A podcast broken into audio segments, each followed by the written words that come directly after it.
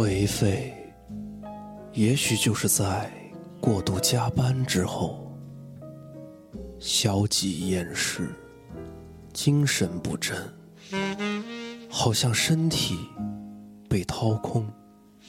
是不是想喝酒了？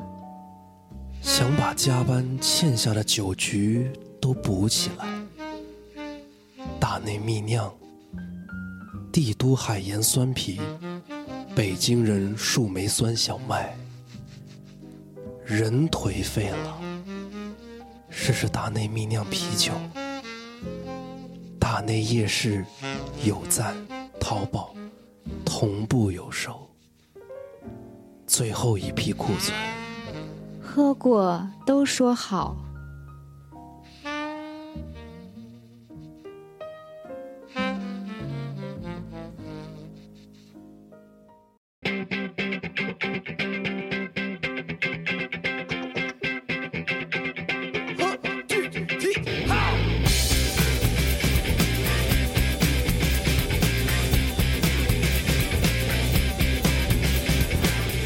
Hello， 大家好，这里是大内密谈，我是象征。今天呢是我们大内密谈的一个特别系列死亡三部曲的终章，我们请来了两位重量级嘉宾。首先隆重介绍一下法医秦明的作者秦明老师。Hello， 大内密谈的好朋友们，你们好。我是秦明。所以秦明老师的法医秦明就是以你本人的名字来命名的吗？对，这个比较尴尬啊。其实呢，这个是我最初写这本小说的时候，是用我的认证实名认证的微博来连载的。然后又是第一人称，所以别人会认为里边的主角就是秦明。但是文学作品和影视作品的里面的秦明呢，不是我。OK， 他是法医集体智慧的结晶。好，那另外一位是一位非常年轻的小朋友，给他打个招呼来，说你自我介绍一下。Hello， 听众朋友们，大家好，我是阿峰，微博阿峰二天是个法医。所以你现在是正职的法医吗？没有，我现在在山西医科大学法医学院读大四。OK， 所以你参与过法医的相关的工作了吗？有。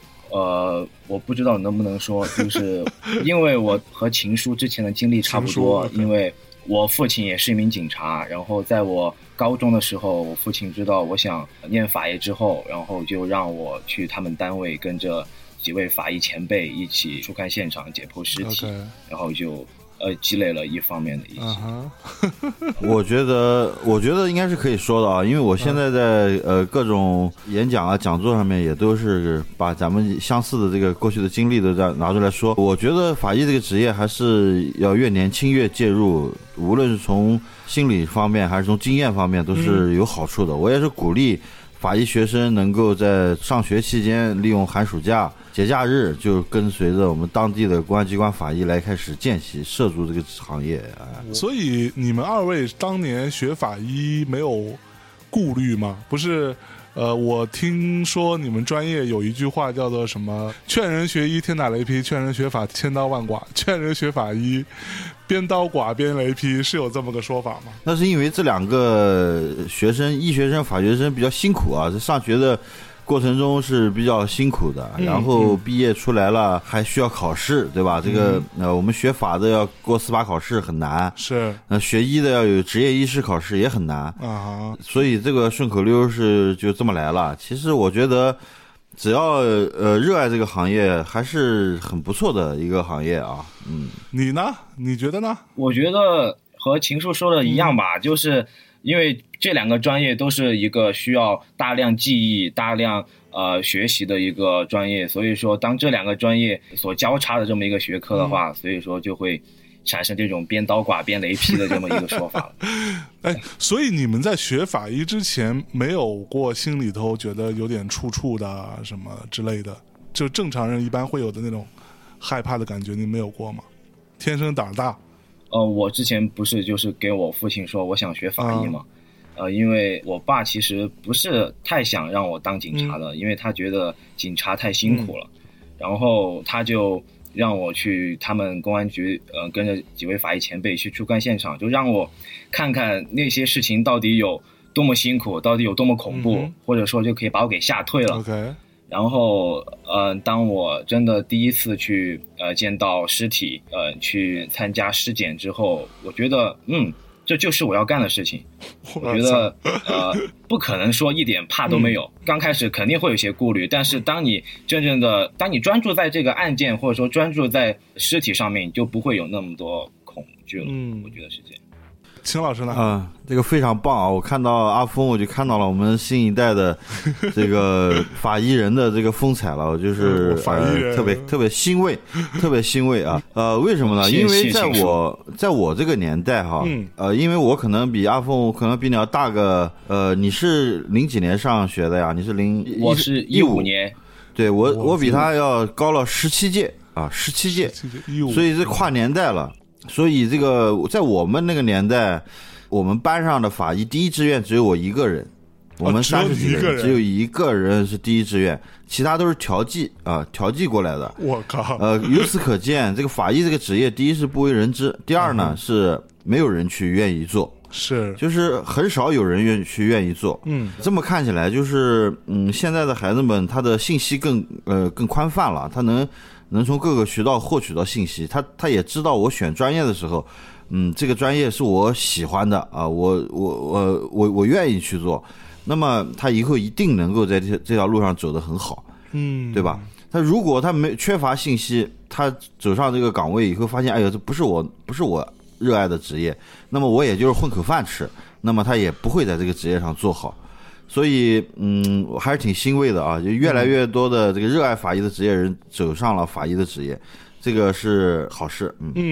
作为我来说，怕这个应该大家都差不多。刚开始不应该用恐惧来形容，我觉得更多的恐怕是一种震撼吧。就是你刚刚看到同类生物啊躺在自己面前，已经成为一具冷冰冰的尸体的时候，心理上自然是有所触动的，但是未必是一种恐惧。那么接下来可能还会走过一个过程，比如说从这种震撼到对人生命的一个思考啊，然后对死者的这种怜悯、惋惜，再到对犯罪分子的愤怒、嫉恶如仇，是最重要的、最终走向的一个转归点，我认为就是一种阿峰刚才说的，就是一种淡然。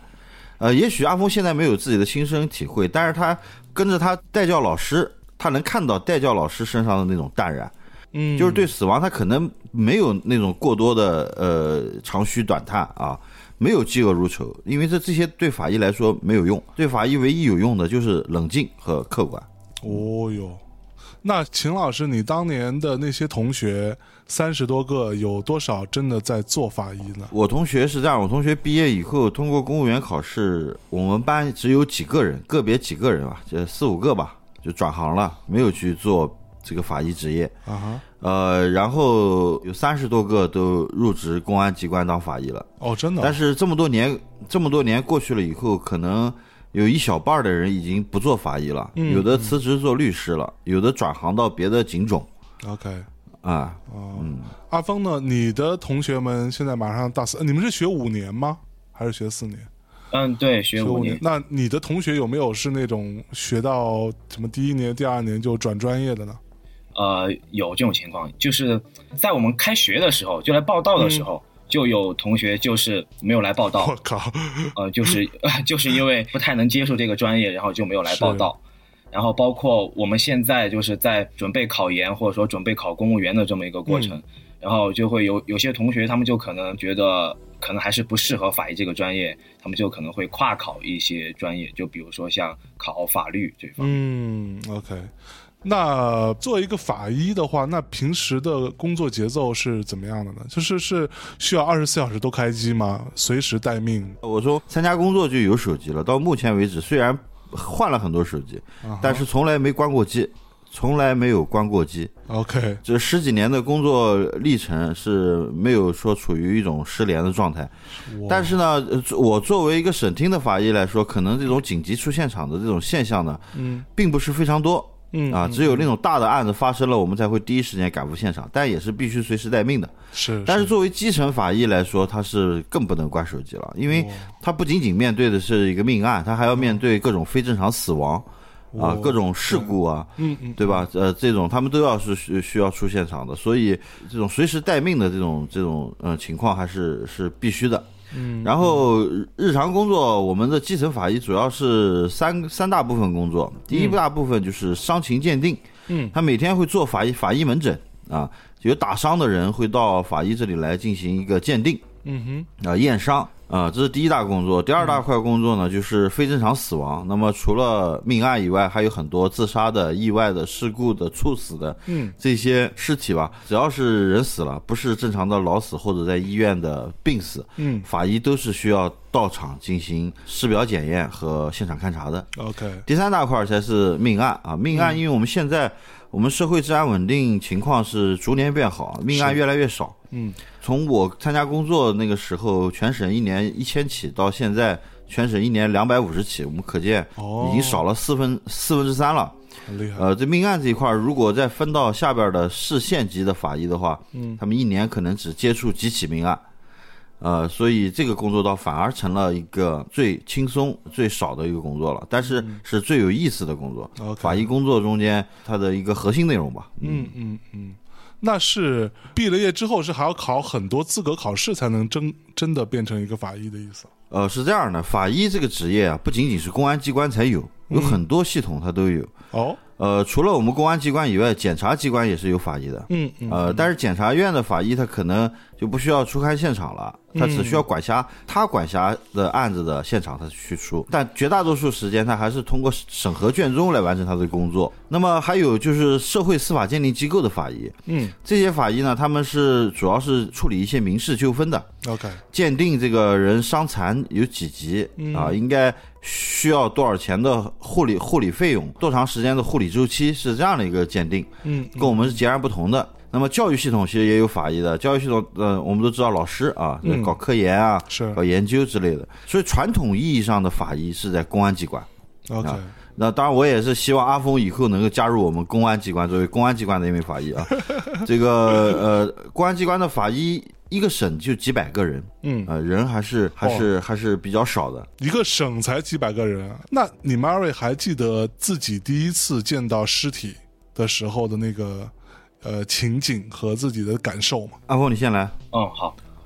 我第一次见的尸体是一个女性在家里面自杀了，然后那个时候是夏天，然后在里面也很久了，然后我第一次见的就是一个巨人棺。巨人棺什么意思啊？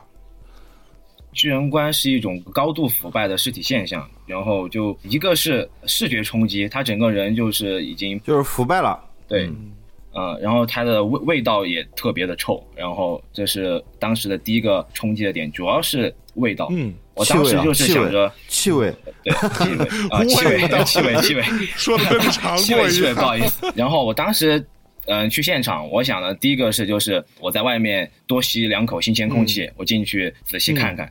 然后当时我就发现自己站错地方了，我就在门口深吸了两口，当时就牢牢记住那个味道了。所以那个味道要怎么形容？就作为我们这些没有闻到过那个气味的，不是味道，气味，没有闻到过那个气味的人，就和死老鼠那种味道差不多，只不过比死老鼠的味道要更浓更强。死老鼠的气味其实我也没闻过，我靠，好吧。所以你会想要吐吗？那个时候？这个倒没有，这个就我看了这么多尸检下来，倒还没有说有想吐的这么一个反应。那秦老师说还不错的啊，他这个是具备了这个法医的一个这个先决条件啊。你这个到了现场以后，法医先开吐了，这是一件非常没有面子的事情，对吧？是。其实第一次尸检对于一个法医的职业生涯还是比较重要的啊。像阿峰这样遇见了一个法医最不愿意遇见的尸体现象，那么给他留下了既深刻，他只要坚持下来了，那么他以后遇见其他的这些尸体，他可能心理承受能力就会比别人要强了。其实我第一次遇到倒是一具新鲜尸体，用我们的话说啊，就没有发生腐败的这个尸体。比较不幸的是呢，是我遇到的是熟人，是小学同学。对，是小学同学。我上大学了，他去社会上混了，结果在一次群殴的过程中被捅死了啊！所以这种震撼也是比较强烈的。但也是跟阿峰情况一样，就是第一次遇到如此震撼的一具尸体，那么也是让我们都立志要做一名好法医吧。嗯，就像你碰到的是小学同学，那在法医这个领域当中，他不会有说我可以选择不想参与这件事情，我可以让别人来做。可以啊，可以选吗？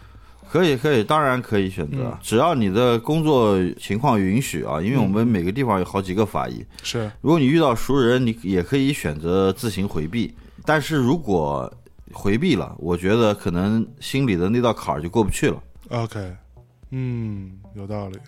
哎，所以就是因为我之前在网上看到过秦明老师写过一篇叫做法医的文章，然后当时其实是可以从文章中可以看出来一些就是所谓的这种一般的世俗的眼光、传统的一些观念，对于这个死亡的忌讳啊，或者说一些旁人对于这个行业的一些误解啊，就这个情况现在您觉得还存在吗？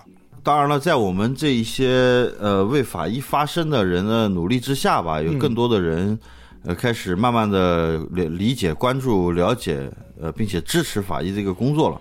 而且呢，这个也是网络信息化时代了，人们的思想也更加开明，更加开放。是，这样的话，就有更多的人去接纳我们这个法医职业了。因为法医职业的这个神秘性，我觉得有更多的人，已经从这种歧视的目光变成了钦佩的目光，这是有所转变的。以前法医职业不仅是遭受歧视，而且默默无闻，甚至我也是警察家庭的孩子，这个就不知道法医是干什么的啊，根本就不知道。但是随着时代的发展，我们现在能看到一个现象，19大党代表，我们公安行政部门是有5个代表参加，其中3个是法医。哦，其实法医是公安里边很小很小，是3级警种，就是刑侦下边，公安有很多警种，包括刑侦、交警等等。刑侦下边又分为侦查、法制，甚至是这个刑事技术，又分一级。刑事技术下边才是痕检、法医、文检这样的一个专业，所以这样看起来法医在下边层级是很低的。那么在这么一个小的警种，我说了一个几千万、6、7千万人口的大省，只有300多个法医，就能看出来，可见一斑吧。是，这么小一个警种能够出这么多代表，那么也说明了无论是从领导还是从民众都开始在支持我们法医这个职业。当然了，我一开始我刚参加法医那个年代，大家主要是对法医缺乏认知啊，给人感觉就是你是干嘛的？我是法医的。哦，法医的殡葬业有关系的是吧？是，他就会这样的一个感觉。所以我无论是写书还是上各种节目，还是说是写微博，其实最终的源于的这个初衷还是来源于看到的那个法医这篇我像阿峰这么大的年纪写的这篇文章。就是源于一种委屈。哎 ，OK。阿峰呢，你在大学的这个上学过程当中有碰到过什么，比如说有交女朋友可能会有一些异样的一些举动吗？这个阿峰这个颜值我觉得没问题。没有。我觉得现在大家对于法医这个看法的转变，我觉得情书真的是做了很大的贡献。就是现在大家比如说问我干嘛的，我说我是学法医的。哇，好酷啊，学法医真的好酷啊，你好厉害呀。哇，然后就会可能10个有7、8个都是这样说的。Okay. 当然还是存在一些人就是依然停留在就是说法医嘛，甚至还有一些人会把法医和入殓师混淆。是，就是说整个情况当然是越来越好，但是你说交女朋友这方面，因为在医科大学嘛，在医科大学其实大家对于这些并没有太多的忌讳，所以说交女朋友并不是有太大的阻碍吧。OK， 哎，所以就是我补充一下啊，就是入殓师也一样是一个很神圣的职业啊，只是就是是啊，对对对，只是它没有这个也是没有缺乏宣传，所以一个职业它的宣传很重要。对，然后刚才阿峰也说了，我只是作为这个职业宣传的一份子，但是绝对不敢居功啊。因为不仅仅是我，还有很多写作者在写我们这个行业。而且还有很多影视从业者能够把我的作品和其他写作者的作品变为受众群体更大的影视作品，他们都起到了很重要的作用，所以我们都需要共同努力。包括阿峰啊，你在微博上也是在呼吁着这个职业的这个也是在宣传，所以其实我们做的事情都是一样的，我也有和我们两个一样，有很多其他的法医也都在做这样的事情。哎，正好说到这儿，那个情书是最近要有一部电影《法医秦明》的这个大荧幕版上了吗？对，由我的第一本小说《失语者》改编的电影叫《秦明生死语者》，将会在6月14号全国上映。哦哟，那我们大家期待一下，我其实还蛮期待在大荧幕上看到这个秦明老师的作品。那就是我的一个非常不成熟的一个小疑惑哈，是不是法医相对是安全的？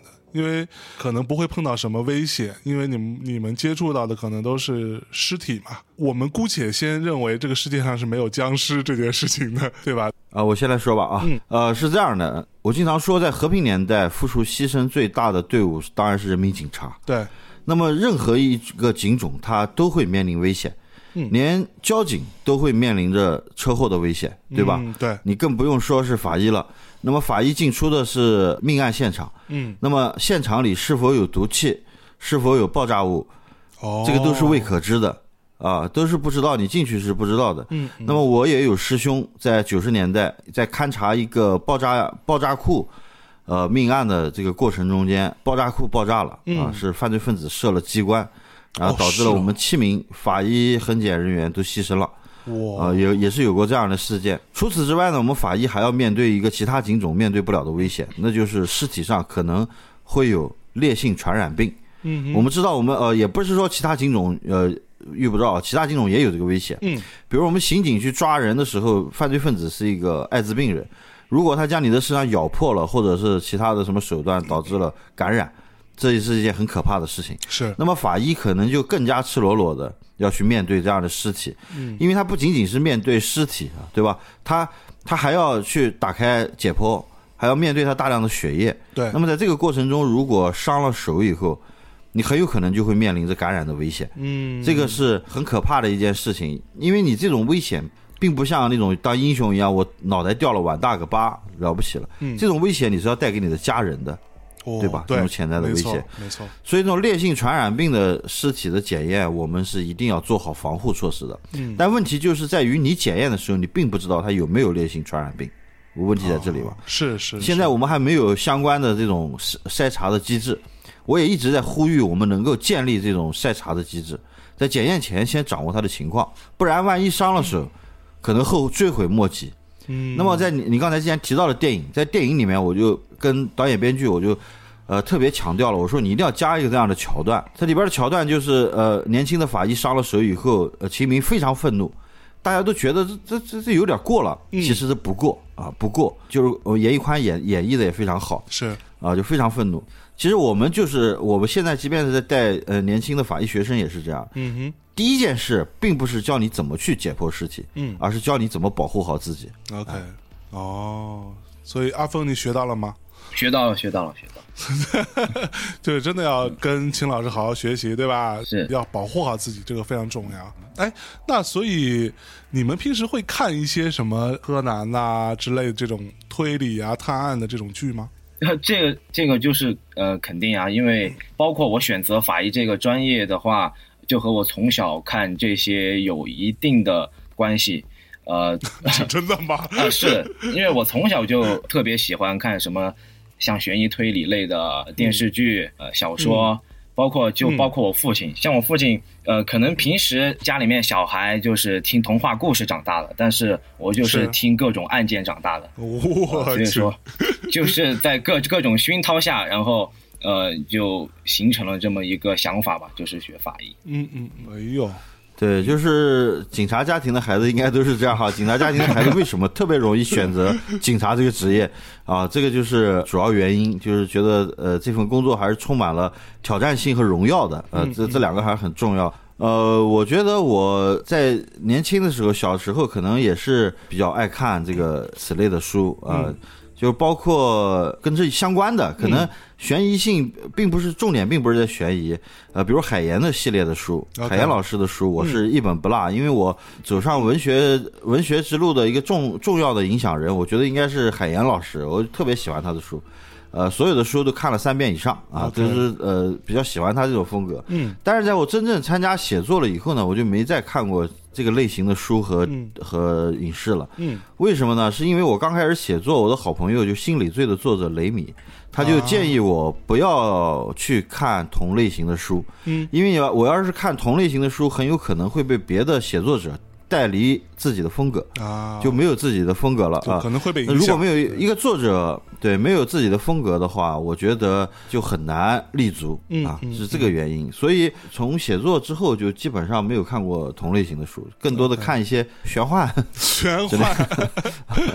OK， 那所以你们在看这种书的时候，就还在看这种推理啊或者什么影视剧的时候，那会去把自己带入进去去看他的这个案件的剖析合不合理啊，或者尸体的状况对不对啊，会有这个部分吗？这个恐怕难免、哦，我觉得恐怕难免。就是尤其看书恐怕还好一点啊，这个影视剧，因为书里面假如作者不是专业人员，他可以通过一些描写的这种艺术手段来回避掉这些专业问题。是。你反正跟着你自己的想象就来就好了嘛。他不一定会要详细的说，但是你影视剧不行，你影视剧回避不掉，是对吧？所以你影视剧你必然要去做一个演绎。那么这个演绎过程如果不专业的话，那你作为专业人员来说，挑刺儿是正常的。Okay. 我们这个医疗剧里边被医生挑刺儿的事儿还少吗？你说是吗？哎，那可以举个例子，就比如说很常见的是一些什么样的一些所谓的事实性错误？那我就举个例子吧啊，就是比如说我的这个《法医秦明》的第一部网剧的主演张若昀，那么我们现在他对这个我们这个职业也是起到同样非常重要的作用啊，因为他真是给法医带来很多粉丝。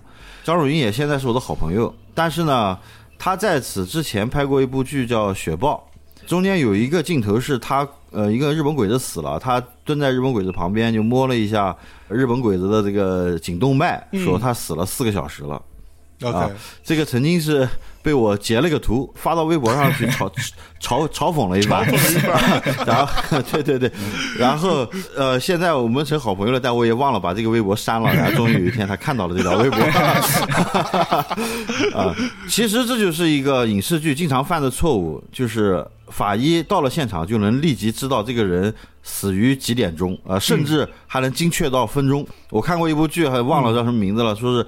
他是昨天晚上8:28死亡的，这个是不可能的啊！那个法医死亡时间推断是世界难题，okay. 死亡24小时之内，你能推断在正负3小时之内的，那你已经是非常有经验的法医了。Oh. 死亡24小时以上，你根本就没有希望说推断的有多精确了啊！ Okay. 所以这是就是一个常见的常识性错误吧？嗯，阿峰呢，你也会琢磨这事儿吗？肯定会啊，因为其实我觉得在看这种影视剧的时候，更多是这种下意识的，就你会觉得怎么会是这样？难道不该是怎么样吗？就会是一种下意识的感觉，对。因为像秦明老师，我是看他在微博上明确或者在采访里明确的讲过，说是没见过什么灵异的事件或者什么。那你们其实在入行啊做这些事情的过程当中，会不会去做一些什么辟邪啊类似这样的动作呢？这样我跟你讲一个典故啊，因为我之前想写这个古代的这个文学作品，所以我查了很多关于这个古代法医的这些典故。那么呢，从中国其实从秦朝的时候开始就有做相关这个职业的人了。后来我们大家都知道了，其实仵作就是承担了一部分法医的工作，但它不能完全等同于法医啊，它就是承担了一部分法医的工作。那么仵作呢，它虽然是3教9流啊，它是贱民，但是呢，它有一个长处，就是很多人呢，他认仵作作为自己的干爹，你知道为什么吗？为什么呢？是因为古代小时候，古代的小孩啊，如果一生病，大人会觉得他中邪了，是。那么中邪了，他最好的办法是拜仵作为干爹，主要的原因就是因为仵作身上的煞气重。一般小鬼他不敢靠近。OK， 既然有这么一个前提所在，是吧？你觉得法医还能看到鬼吗？看不到了，对吧？啊，当然这是一个开玩笑，我们是从事科学职业的人，我们当然要崇尚科学啊。嗯，就您从来是不会做什么这种防护措施啊，什么带一个什么护身符之类的。我带玉啊，但是并不是为了辟邪啊，就是觉得带的有意思吧。就是我觉得我不知道，但我觉得我身边的法医没有去专门去做这个相关事儿的吧。没有 OK，那阿峰呢？你看起来瘦瘦弱弱的，是不是比较阴气重一点？没有啊，没有。我认识的法医，包括我们的老师们，也都没有，就是说会。有这样什么带护身符啊之类的东西。嗯，那你也没有碰到过奇怪的事情？没有，你说像我们这种才刚刚开始的，都对不对？像秦叔这样这么经验丰富的法医都没有碰见过，更何况我们。对，我们是唯物主义无神论者啊。OK， 哎，那你们有没有过任何一个时刻是觉得说我不想干这个事儿了？我觉得这个事情太辛苦了，那这个肯定是有的，这个没有办法避免，因为你工作真的确实很辛苦啊。当有一段时间案子会频发的时候，就比如说我们某个县有一段时间，它其实一年发不到几起命案，但是呢，它有一个月连发了5起命案。而且每起命案都死好几个人，所以他就崩溃了，就非常累啊，非常辛苦。在这种极为辛苦的时候会打退堂鼓。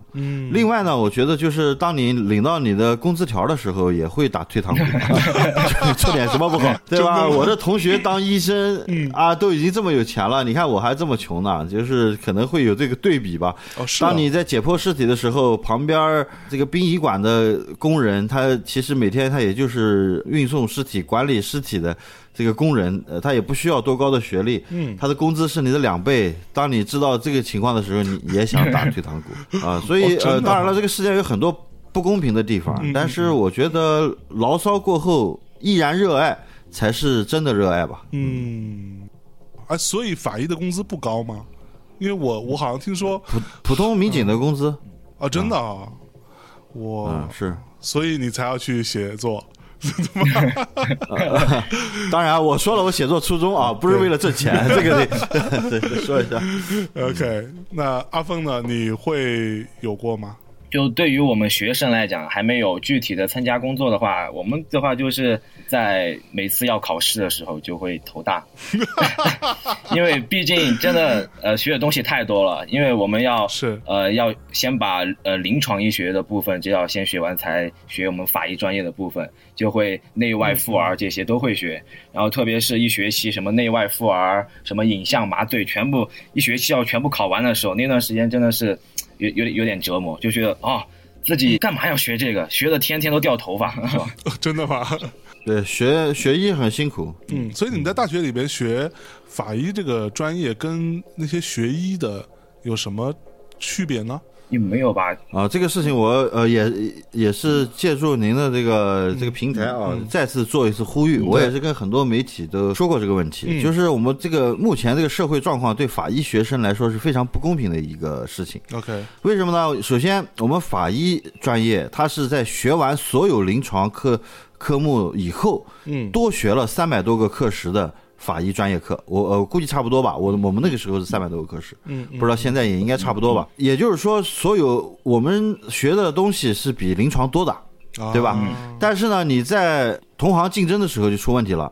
各个地方招考公务员，招法医，那么它不限于法医专业，它一般都是法医专业或者是临床专业。因为临床你可以来考公务员来当法医，是这样的。是，但是呢。医院他的执业医师是不允许法医专业的学生考的。这个是一件非常不公平的事情，而且让人很不能理解啊。所以很多学法医的，他最后想去改行做医生，他不行了，他必须得考个研先。现在考研好像都不让了。对，是啊。我不知道是不是有些学校考研都不让，只能考法医研究生，所以不能去转行。所以他理由是什么呢？是因为法医只在研究尸体，并不对活人有研究，还是什么呢？不是啊，那我们学的在学校学的东西也一样，你在学校该怎么样，我们法医学也是怎么样。所以我觉得大内密谈的节目可以下一次这个请一位卫健委的专家老师来给我们解答一下。好嘞。哎，那你们平时在工作之外会有什么其他的爱好呢？秦明老师先说说呗。我其实是一个比较宅的人。哦，是吗？对对对，我也比较宅。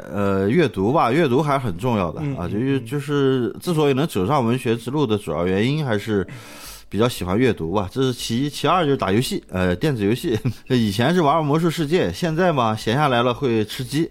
一段一段的，有一段时间就会特别迷啊，是吧？当然只能打手游啊。现在因为现在有儿子了，儿子也大了，你一把电脑打开，他就站你旁边，所以只有偷摸的打手游了。OK， 阿峰呢？哦，都差不多吧。我也就是平时看看电影，然后因为我自己有在做法医方面的科普视频，我也有在看别人的视频是怎么做的，在琢磨琢磨怎么剪视频之类的。OK， 所以你想做一个视频博主现在啊？对，因为我想就是向秦叔学习，能够啊能够在法医这个宣传方面能够做一点自己能做的事情吧。对对，我这个视频这个东西我觉得挺难的，因为现在果然上了年纪啊，学东西就慢。我一开始也是想把这个抖音做起来，因为现在目前来看抖音的传播是不是应该说某音啊？不能广告对吧？就是说短视频的这个传播效果应该更好，但是确实我还是缺乏这方面的能力。这个也希望阿峰能越做越好，然后我们以后也建立合作。好，一定会努力的。好，你们可以一起搞一搞。哎，所以看过这么多案件啊，这么多算是非正常死亡的这种案例，那你们会对人性产生质疑吗？人性，人性就是这样的呀。我觉得至始至终没有变化，人性就是这样的，有好人就有坏人，对不对？什么叫人性？就是虽然我也经常说啊，什么人情冷暖，人性复杂，也看到很多人的评价，包括什么影评啊，什么都会说这个人性。对，但人性是什么呀？人性，我觉得它就是一种人世间的一个正常的状态啊。就任何哪怕动物也是有喜欢欺负其他动物的动物，对吧？就人性，就是这样的，没什么了不起的。我觉得不会受影响吧？就是当你的心中充满阳光，你会把你身边的黑暗照亮啊。这是法医应该有的一种姿态吧。阿峰呢？我觉得之前我认识的一位警察叔叔有说过，就是说警察这个职业是看见人性丑恶最多的那么几个职业之一。是，就是我觉得正因为是看得多了，所以说能够知道自己应该怎么做，或者说能够告诉我们身边的亲人朋友应该怎么做。就包括像就18岁左右和朋友一起出去玩，我爸都叫我10点钟之前必须回来。就像朋友和同学就会说，怎么你爸管你跟管女孩一样？但是就是因为我爸看太多这种事情了，他就是不怕你去惹别人，就怕别人来惹你。所以说是对，所以说他就能够让你在平时生活当中能够更注意一些吧。所以会觉得看了很多这种奇奇怪怪的各种匪夷所思的死法，你会觉得怎么人会那么残忍吗？其实在我们实践工作中间啊，确实有这种惨无人道的人的，这个也是我刚才说的世间百态。人的社会最大的魅力是什么？就是人与人不一样，对吧？如果大家都一样，那就千篇一律，我觉得这个社会就没有颜色了，对吧？所以我们当然了，绝大多数都是好人，都是善良的人，他也有他自己的一个风格，但你就不能去说那就不能有坏人，对吧？所以坏人坏成什么样，那肯定也是不一样的。有确实有十恶不赦的那种坏人，是，但是极少数的。这个命案是有，但是绝大多数命案可能都是一念之差。OK， 就是那种你说处心积虑的，然后十恶不赦的这种案子，确实是极少见。尤其在我们这一个中华民族，我以前经常会说民族，但现在习大大说了不能有文化歧视啊，就是都要一样。所以我们也不去歧视其他的民族啊。但是我们中华民族来说，我们绝大多数人我们都是善良的，都是包容的。所以您整体上来说对于人性还是持一个比较乐观的态度的。对，我是相当乐观。从我们现在我们中国这么多人，15亿人对吧？14、15亿人的这么一个大国，全年这个发生的命案没多少来看，我们无论是从人的本性，还是从我们这个社会的防控力度来说，都是别的国家没法比拟的。是，就我们生活在一个最好的国度。阿峰呢？我也觉得是这样的。我觉得这就是一个美好的世界，它值得我们为之去奋斗。哦呦呦呦呦，这么正能量的你，哎呀！对，这个我觉得不是喊大话啊，觉得真的不是喊大话，我这由衷的。OK， 因为我之前跟另外一个小妹妹聊天啊，她也是现在还在上学，也是在学法医专业，然后她就说，法医除了解剖之外，还要负责缝合尸体啊，这件事情。缝合这个事情难道不应该是什么入殓师在做吗？这个无论怎么样也应该是由法医做，这我还是得说的啊。就是你第一个，你从形式上来说，我经常说法医是什么职业？法医就是那一个维护人类生命尊严最后一道防线的职业，对吧？他所为之奋斗的目标是什么？就是为了生命的尊严。那么人即便是死了，只是一具冷冰冰的尸体，但他也不是一堆肉，对吧？他也是。之前他也是有灵魂寄居的，对吧？他也是需要尊重的。为什么我们有侮辱尸体罪啊？是，对吧？为什么要有这个罪啊？所以尸体也同样是需要值得尊重的。对。那么你经过解剖检验之后将它复原，我觉得这是我们法医尊重生命、尊重逝者的一个方面，一个方面而已。这是从精神层次高度来说的。那么从实际操作层次，你把尸体打开了，胸膛都打开了，里边有很多内容物的，那你这时候你就没法搬运了，对不对？你不给它缝好，搬运也没法搬运啊！你一搬运，踢里夸啦的，肠子都流一地，你是怎么办呢？是吧？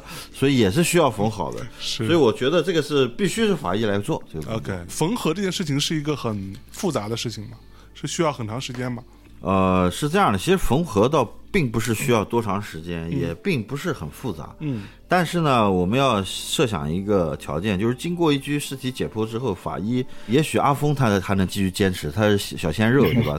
他精神体力都好。但是呢，你上了年纪以后，你再去做完一具尸体解剖以后，就会非常累。在这个时候很累的情况下，你还要做这么精细的工作，这是确实是一种挑战。OK， 但是我们没有哪一个老法医说是我解剖完了我就不缝了，没有这么回事儿。大家都会去坚持，也是秉承着对这份职业的一种尊崇和热爱吧。阿峰，我因为我其实到现在也只缝合过一具，就是前段时间上课，然后老师让我缝的。真的缝合我也是第一次干，就是能够感受到它一个是累，一个是虽然是年轻但还是受不了，就是腰还是受不了。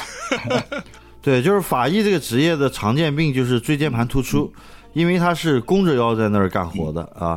然后缝合也是这样，缝合我们不要想简单的想我们解剖嘛，不就从脖子这儿一刀拉到这个肚脐那儿，然后给它缝起来就是了，并不是这样。我们有的时候解剖的时候，死者的身上我们做的切口可能有很多，四肢的皮肤都打开了，那你要一缝1-2个小时也是很正常的一件事情。OK， 但这个情况是说尸体相对还是完整的。那如果说你碰到的一些案例，它尸体的内部少了很多东西，那是要做一些填充吗？还是怎么样？怎么会内部少东西呢？当然了，有一种可能就是我们把死者的内脏器官给提取了做组织病理学检验，那不填充，我们不会给尸体多增加东西不会给它多增加东西。这是其二呢，我们也是只缝合的，只是我们打开的这个切口。OK， 就是这死者被别人捅了几刀，我们不会把他的那个刀口给缝上，因为他的刀口是证据，对不对？对啊，有道理啊。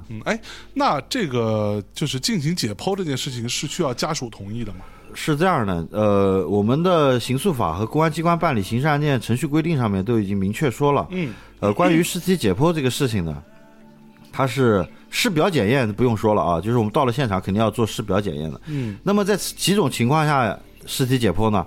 第一种情况就是你说的家属要求的，就是我这个案子我已经排除他杀了，不是他杀，但是呢家属说那不是，是别人杀的，他就必须要查清。在这种情况下我们警方是可以解剖的，那当然了家属同意的，他要求的嘛。第二种情况和第三种情况，那都有可能家属不同意，那就是刑诉法上规定了，对于死因不明的尸体，公安机关有权决定解剖，并且通知死者家属到场，如果家属不到场的话，可以在笔录上注明，有这么一条。OK， 也就是说，我只要有疑点，有可能不是普通的死亡，有可能是他杀，或者是我确定了这就是他杀，这两种情况，不管你家属同不同意，我们公安机关有权决定解剖啊，我只是要告知你一下就可以了，你不来都没关系。OK，那所以中国的法医跟比如说国外的，比如说美国或者欧洲体系的，他们在操作层面上有什么不同呢？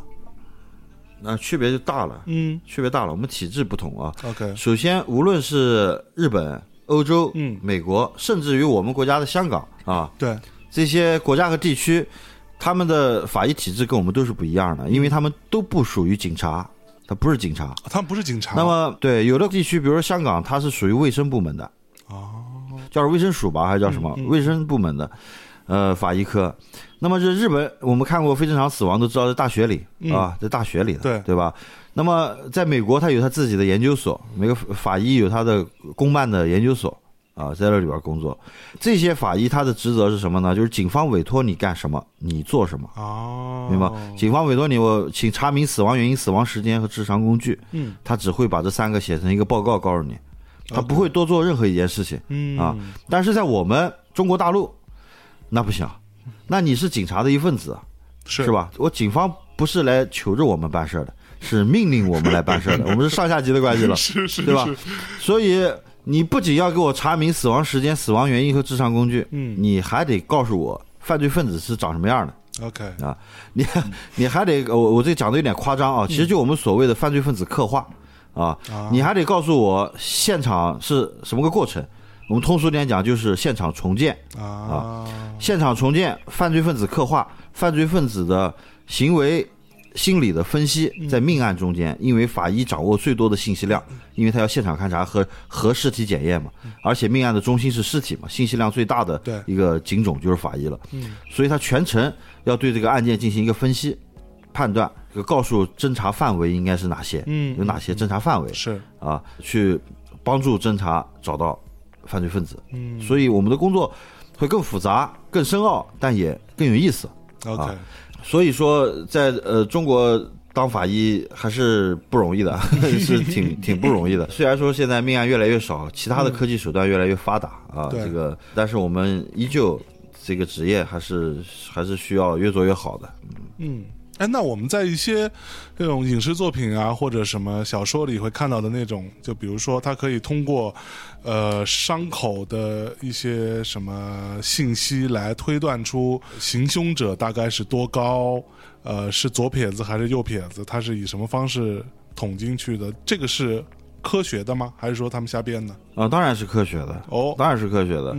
其实这一项工作在任何一个国家和地区它都有人去做，但只是不是法医去做。在美国我们都知道 CSI 是去做的， CSI 不是法医啊，它是现场勘查员，他们是需要去做这个现场重建，犯罪分子刻画的，就你刚才说的两点，其实就是概括起来就是这样。也有一些国家和地区它有专门这样的机构，专门去做了这心理分析的，比如说美国的 FBI 里边有个部门叫 BAU， 它就是做行为分析的，对吧？它通过你这个犯罪分子的行为来判断你是个什么样的人啊，他也专门去做，我们没有。在命案中间，我们都是法医去做这个事情，必须要去做推断。他也有他的理论依据。那么我们中国的就是我最敬仰的一名大法医啊，叫闵建雄老师，他写了三本书。第一本书叫《法医损伤学》，这个是最基础的一个理论。当然了，相对于阿峰你们在学校学到的东西，肯定要深很多了啊。就是《法医损伤学》，先了解损伤，然后第二本书叫命案现场重建，就告诉你怎么通过现场的信息和尸体的信息来把整个作案过程给还原一遍，这个也很重要。第三本书叫做命案现场的行为心理分析，就你重建完了，你就知道犯罪分子他有什么个动作了，那么你根据这个动作你再分析他是什么样的人，是不是熟人呢？有没有什么特殊的职业啊？对不对？大概有多大的年龄层次啊？是吧？他有什么心理的障碍啊？这些都可以通过他的行为来分析，这就是一个循序渐进的一个过程。相对于我的小说来说，这三本书才是我们中国法医的精髓。OK， 那您的小说当中，比如说三个主角之间还挺开心的，对吧？有很多这种小互动、小快乐、互相调侃等等。那就实际到真实的法医的这种你们的日常工作当中，是这样吗？还是说也相对来说是比较紧张和严肃的呢？我不知道阿峰可以有什么体会啊？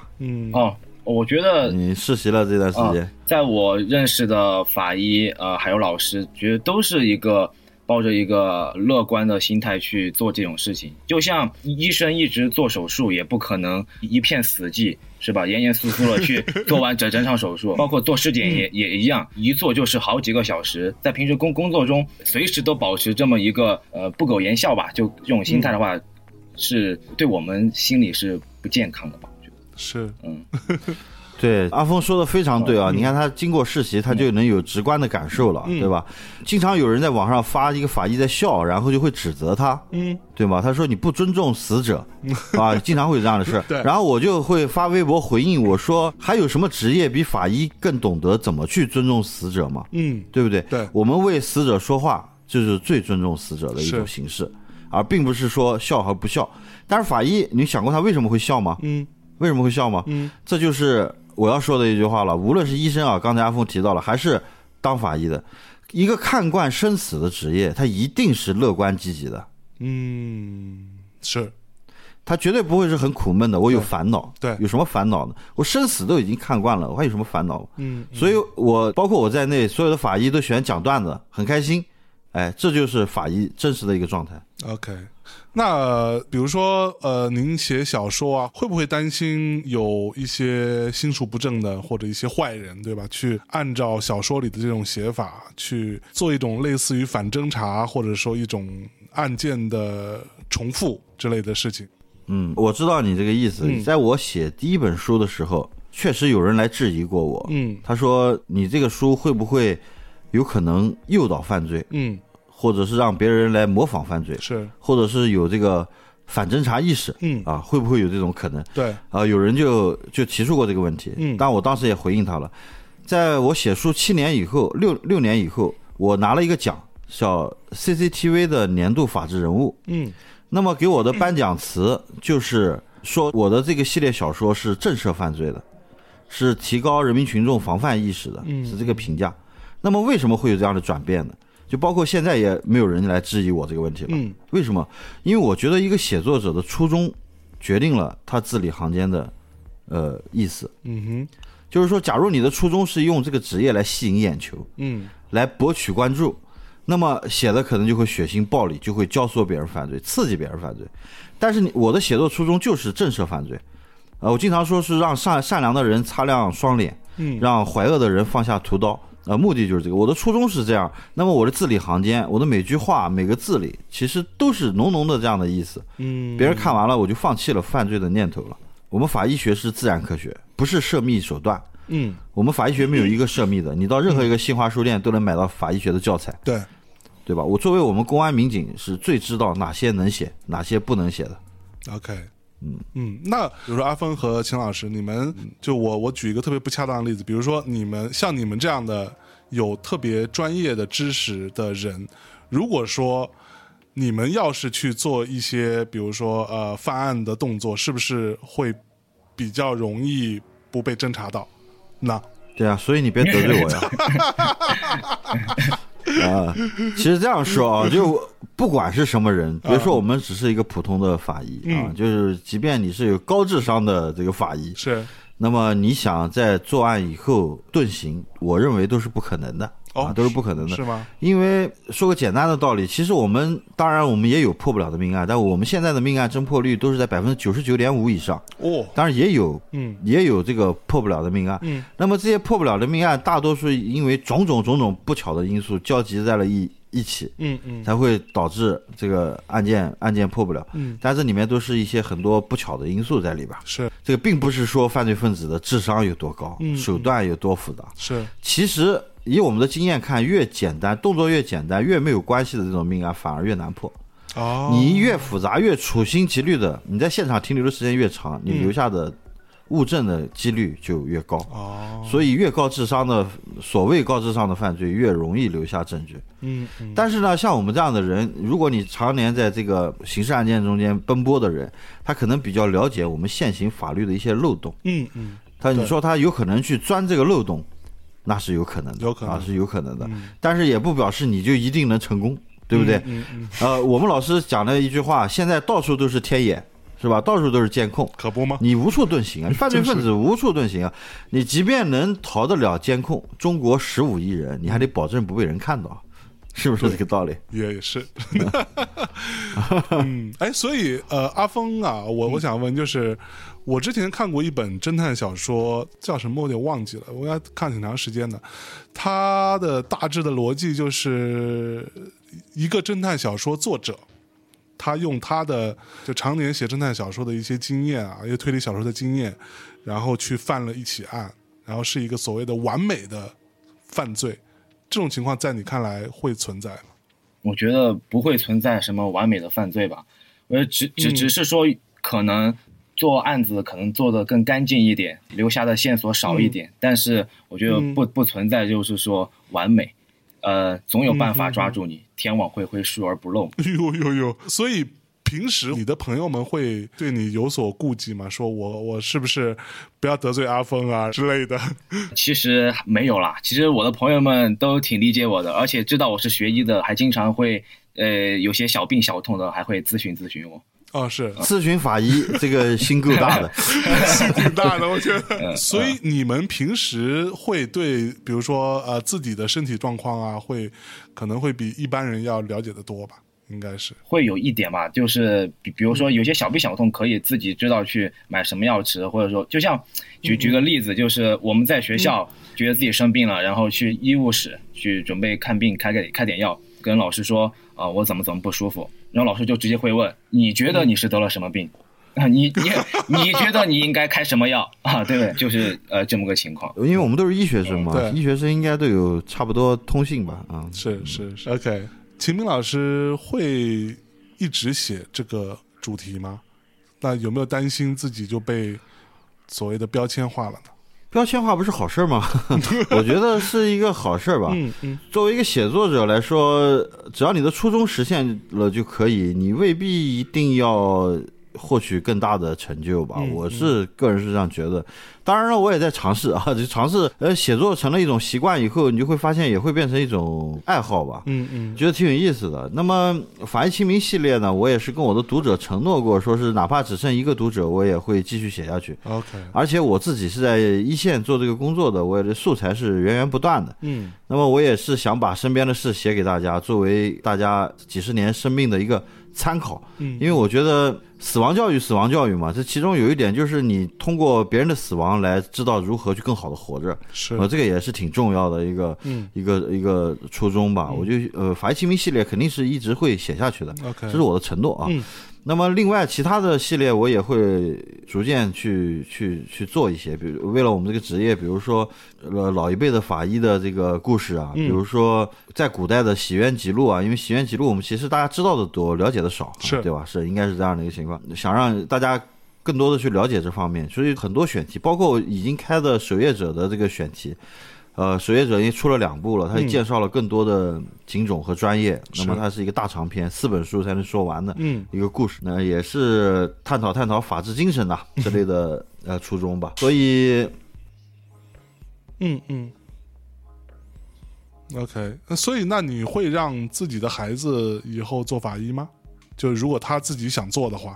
我觉得等到我们的孩子长到您这个岁数开始当主持人的时候哈，他就不会去问这个问题了，因为我觉得我们这一代人呢最大的问题就是容易被父母安排自己人生的道路。对，就是我们的父母可能都有这样的一个动作，就是给孩子安排好他的道路，他应该怎么去走。是，但是我觉得等到我们这一代人，对我们的孩子来说，我们是不会去给他设计人生道路的。是，因为人生道路应该由他自己去走。所以我也不会说是让他去做什么职业，或者是不让他去做什么职业，他自己开心就好。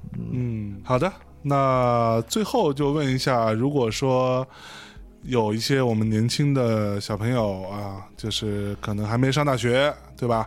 那如果他听完之后觉得，哎，法医还真的蛮厉害的，我也听起来人数也不是很多，我想为这个行业做点贡献，奉献青春，有没有什么想给他们打个预防针啊，一些提前的告诫之类的？你们两位都可以说一说。我觉得阿峰先说吧，因为他年轻啊，他正好是这一代人的这个榜样。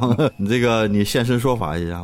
我觉得只要是真正的热爱我们法医这个专业的朋友们，我觉得都欢迎加入我们的队伍来，就是一起做这样的事情。但是我觉得难免会存在一些，包括我身边的一些同学会存在一些，就是因为单纯因为一些影视作品或者说小说就心血来潮来选择这个专业，会有存在这样的人，然后到后来学了后悔的。所以说我就希望就是在做这个决定之前真的是要深思熟虑吧，就是需要自己多方面的去获取这方面的信息，考虑自己是不是真正的适合去做这个事情。因为毕竟法医这个专业不是太好改行。OK 啊，我就总结一下吧，就是法医很艰苦，入行需谨慎，谨慎过后欢迎加入我们。好的，非常开心今天可以跟秦明老师以及阿峰，就算是两代人吧，对吧？一个马上毕业了，一个已经在法医行业做了这么多年，同时也在写法医秦明这样的系列，为法医人发声啊，做一些呼吁的这样的一个前辈。那我们一起来探讨了一个真实的法医的生存状态这样的一件事情。我其实觉得我们大内，我们之前在想要做这几个系列的一个初衷，是因为我对于这个东西非常的，怎么说，非常好奇，然后我听说了一些非常辛苦跟艰辛的一些故事，但是我就想要找一些真正在做的从事的人过来一起跟他大致普及一下到底这个行业是怎么回事。所以也很开心我们的这个死亡三部曲啊，到今天算是落下帷幕。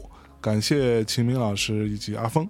那我们最后请两位啊，你们看谁给大家点一首歌吧，我们来放一首歌结束这期的节目。是这样的啊，就是我一开始在就是写第一本小说的时候，取的名字叫《鬼手佛心》，这本小说。然后呢，在拍成网剧的时候，就是张若昀啊，他就自己创作了一首歌曲叫《不灭》啊，这首歌就是以鬼手起舞换佛心不灭，来作为这首歌曲的结尾的。如果一定要点歌的话，我觉得这首歌是对法医人的一个鼓舞和一个鞭策吧。OK 啊，那我们在这首张若昀的《不灭》当中来结束这期节目。感谢秦明老师，感谢阿峰。那也请大家去关注一下阿峰的微博啊，他有很多相关的这个法医的科普的视频，然后以及秦明老师的新的电影，再给大家说一遍叫什么来着？秦明生死与者。我们在电影院见，跟大家说再见了，拜拜，拜拜。灯光照着你的眼帘，空气中弥漫着危险，一言谎言传言欺骗，故事暗藏深渊。停下家暴下雨的街，红是鲜血，绿是枯竭。晃动彻夜山火不灭，游戏无法破解。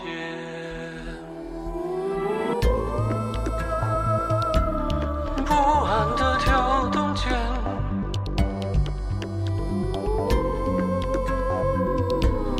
安息却不能眠，历历浮现，被击穿他的专制打成了死结。少旁人冷眼，人心不能搁浅。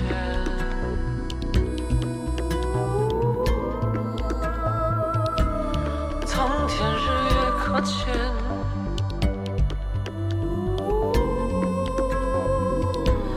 正邪往来分辨，吹着口琴，行对冷眼，触摸黑夜如墨如烟。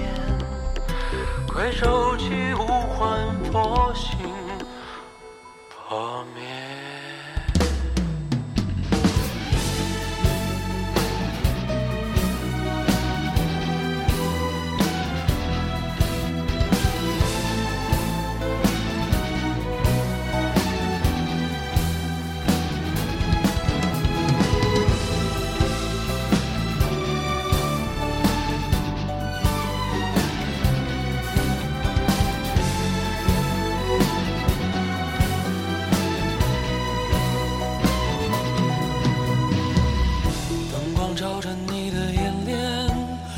气中弥漫着危险，一样谎言转眼欺骗，故事暗藏深渊。停下脚步，下雨的街，红是鲜血，绿是枯竭。黄灯彻夜闪我不眠，游戏我来破解。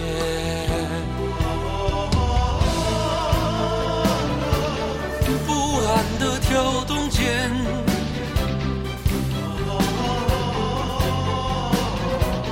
安息却不能眠，历历浮现，被戏将他的唇齿打成了丝铁，笑旁人冷眼，人心不能搁浅。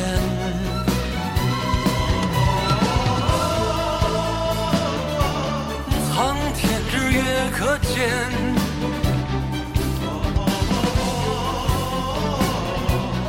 正